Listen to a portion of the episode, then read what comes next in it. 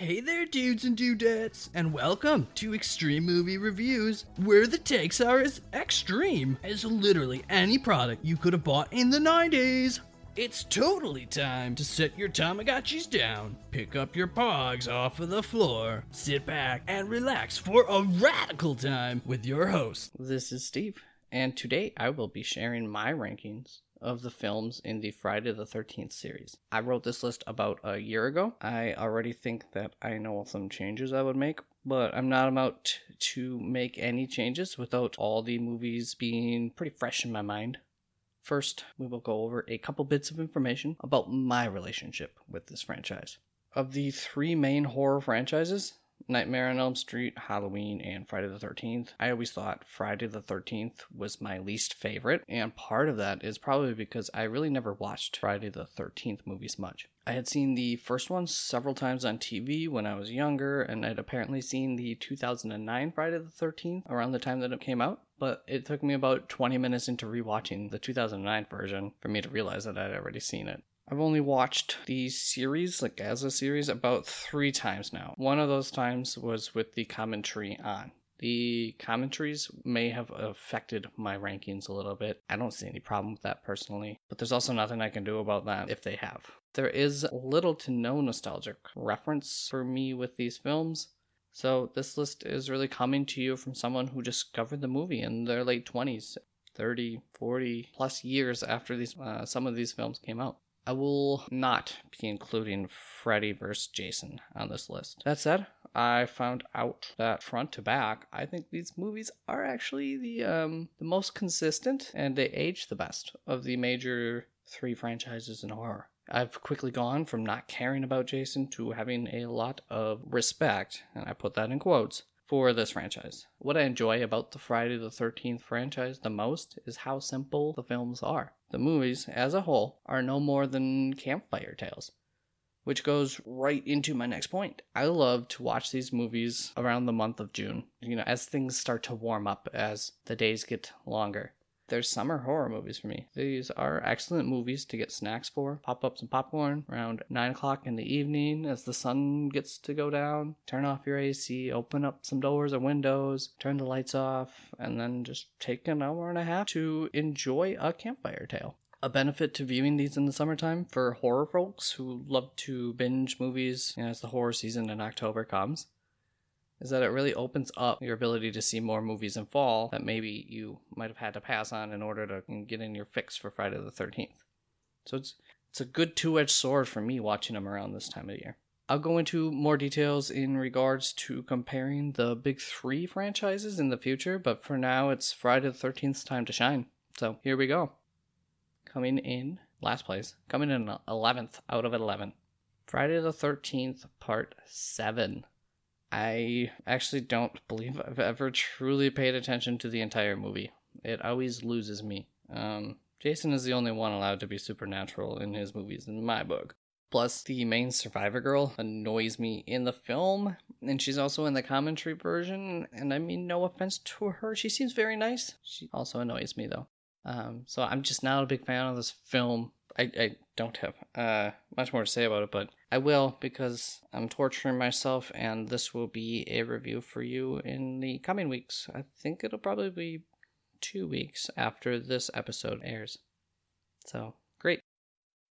On to 10th place, Jason X. This is one that has potential for me to move up in my rankings. I've never been much of a fan of late 90s, early 2000s horror, but they're beginning to grow on me to some extent. I only believe I've seen this one once, so we shall see if I stick with this rating in the future, 10 years from now. However, this movie doesn't have any of that campfire story vibe to it that I love so much about Friday the 13th movies, so we'll see if it's able to move up or not because of that. It might ding it a little bit. 9th place, Friday the 13th, 2009 Killer Cut. I will point that out because according to some folks in the horror community, this version is worse than the theatrical cut. That said, this movie also suffers from a lack of campfire story vibe for me. I feel it's overproduced. Like I said earlier, I like the simplicity of these films, so It just really comes down to even the look of the older movies that, you know, not being shot on digital, the graininess to them really adds to that campfire story vibe for me.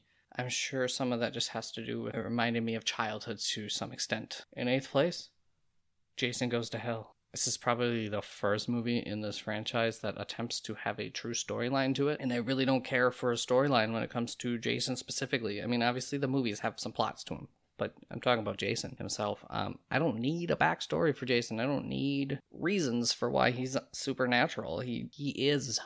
And that's all that matters. Like, this series, there's not much continuity. You can't, like, create a story. I don't know. Each film, each movie, I don't even want to call them films, but each movie can just be enjoyed for what it is. Don't try to create this backstory. I don't need it.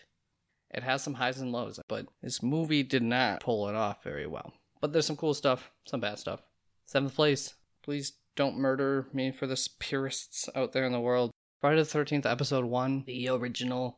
I recall struggling to not put this movie further back on my list when I made it, but in the end, I'm happy that it ended up where it is, in front of the movies that I've listed so far. The setup of the movie, the tone, that campfire story vibe, it's what was really used as the inspiration for many of the sequels. You have to respect that. The kills are pretty great in the movie too. Tom Savini, I know, does the effects on them. I can respect what they were doing with the twist ending, but that said, I totally lose this movie about 2/3 of the way in, and I don't actually care about the twist when it happens. I'm bored by that point.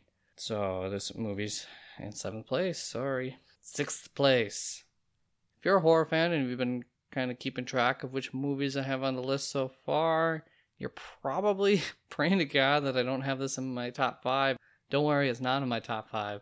So in 6th place is Friday the 13th, Part 8, Jason Goes to Manhattan. I mean, a dude gets his head punched off. Like, straight punched off his shoulders. I got a bit of a spoiler before watching this movie, which I had maybe forgotten initially, until I'd say about halfway through the movie. That spoiler was that the movie doesn't really take place in New York City. Far from it, in fact. So once I remembered that, I enjoyed the movie. I was no longer anxious for when they'd get to New York and Jason would wreak havoc all over the place. I think the marketing for this movie really hurt it and hurt people's perception of it. I know I've heard some folks say that this movie has moved up on their personal rankings the most over the years. If you are one of those folks who watched it when it came out and were disappointed, give it a second try. You might find that it's a lot better when you're not let down, that Jason isn't just walking through Manhattan slaying everybody. That said, I understand if it's not this high on your list either. I enjoyed the movie. I don't know why. I've seen plenty of reasons why I shouldn't enjoy it or have it this high on my list. I think that movie's the one I talk about the most. So time for my top 5 here. Coming in at number 5 is Friday the 13th, Part 2. I think the cast of characters in Part 2 as a group is one of the better ones in the series. It also gives off one of the heavier summer camp vibes for me. And Baghead Jason is the bee's knees. Coming in at number 4 is going to be Friday the 13th, Part 3. Probably one of the best Survivor Girls comes out of this movie. Top 3 Survivor Girls, I'd say for sure. It's a bit overly silly, especially throughout the setup. But Part 3 also gives us the infamous hockey mask. So, points. I struggled between parts 2 and 3 in terms of having them at 4 or 5. It's like splitting hairs for me. So they're both pretty darn equal.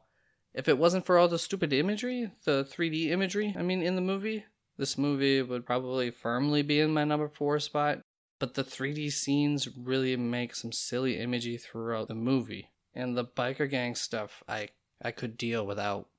That's about it. I don't like the final scene in this one either. Or the final act. We're getting close. If you're not keeping track, my final 3 movies are gonna all be from the Tommy Jarvis timeline. Coming in at number 3 is, I think, probably the most popular of the franchise, Friday the 13th Part 4. This cast rivals that of Part 2's cast. Some of the lines in this movie are ridiculous in a good way. Then, of course, there is Crispin Glover's dance scene, which is simply amazing. If you're not a fan of this franchise, I don't know, go and watch this movie anyways. Like, if you like 80s movies, if you like Crispin Glover, if you like horror movies, but not a big fan of this franchise, it's probably worth it for just a short period where everybody's hanging out. I mean, the Crispin Glover's dance isn't the only amazing part, but it's even that is worth it. I think my biggest issue with this movie is the final act as well. But as a whole, it's got enough going for it. It's my top number three in my top three. Which brings us to number two of my top three, which is Friday the 13th Part 5. I think this is probably the most controversial ranking I have.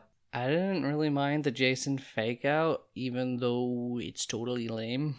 And same with like the plot reason for it is really lame. It doesn't affect the movie for me. You find it out in the end. So in my headcanon, it's Jason is not a copycat killer. I just kind of erased that part from the movie for me. This movie is also very 80s at times, which probably adds to why it might creep up a little bit higher than it should be in my rankings. Just about everyone has a lot of character in this movie. The hillbillies are just absolutely ridiculous in the best way possible. I enjoy them so much. The dancing scene with Robin, who's played by Juliette Cummins, it's fantastic. If you've seen the movie, you know what I'm talking about. Part 5 versus Part 4 is, once again, it's splitting hairs for me, so they're close. That leads us to my favorite Friday the 13th film movie. Even the director says it's not a film, which is Friday the 13th Part 6. And I will be doing a review for this movie for next week. But in short, this movie actually has kids in it, which definitely adds to the legitimacy of everything, to that camp vibe. The movie itself is campy, but still serious, especially Jason is still very serious. I might get beat up, but I think this is my favorite Jason. I can't go into more details. I highly recommend watching this movie with the director commentary on. It's fascinating, and the director really knew exactly what he was doing. He does a nice job of explaining some of the decisions that were made for the movie. So, the director had a vision. I enjoyed his vision the most of all the Friday the 13th films. Tune in next week for that review. Let me just recap for you then. I'll go opposite order here. Number 1 is Friday the 13th Part 6. Number 2, Part 5. 3, Part 4. Coming in at 4th place was Part 3. 5th place is Part 2. So 2, 3, 4, 5, and 6 all make it in my top 5. 6th place was Part 8. 7th place is going to be Episode 1, Part 1. Jason Goes to Hell in 8th place, followed by the 2009 Friday the 13th. Followed by Jason X at 10th. And in last place was Part 7. So, thank you for tuning in. I hope you guys have a great weekend coming up here in a day or two. And goodbye.